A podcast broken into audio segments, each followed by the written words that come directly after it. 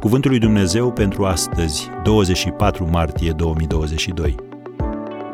Armonia din familia ta. Cine este încet la mânie are multă pricepere, dar cine se aprinde iute face multe prostii. Proverbele 14, versetul 29. Nu este bine să-i permiți mâniei să explodeze de față cu cei pe care ți-a dat Dumnezeu în grijă. Biblia ne învață mâniați-vă și nu păcătuiți, să n-apună soarele peste mânia voastră și să nu dați prilej diavolului.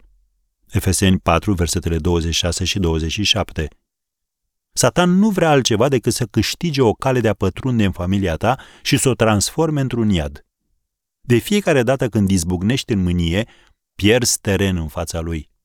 De aceea Sfânta Scriptură ne spune Cine este încet la mânie are multă pricepere, dar cine se aprinde iute face multe prostii. Soluția pentru gestionarea mâniei este găsirea unor modalități sănătoase de a o putea exprima într-o așa manieră încât să nu ajungă să rănească mai mult decât să ajute.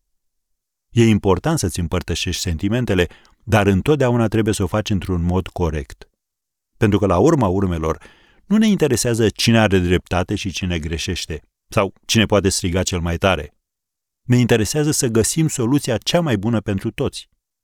Înțelege un lucru. Nimeni nu poate fi tot ce vrei tu tot timpul. E cu neputință să ai o relație de durată, plină de dragoste, fără să înveți să accepti slăbiciunile omenești. Așadar, în loc să rămâi cantonat pe defectele fiecăruia, concentrează-te asupra calităților colective ale familiei. Neuropsihologul Paul Pearsall spunea cei mai mulți dintre noi ne-am dat viața pentru un membru al familiei și cu toate acestea, de prea multe ori ne trăim viața de zi cu zi ca și cum familia ar fi un lucru de la sine înțeles. Am încheiat citatul. Învață să te stăpânești. Familia ta o merită. La urma urmelor, cine altcineva te iubește indiferent de ceea ce faci? Și unde altundeva poți merge ca să găsești mângâierea și tăria ce rezultă dintr-un astfel de sistem de sprijin.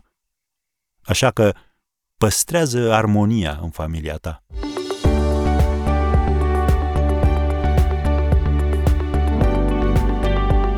Ați ascultat Cuvântul lui Dumnezeu pentru astăzi, rubrica realizată în colaborare cu Fundația SER România.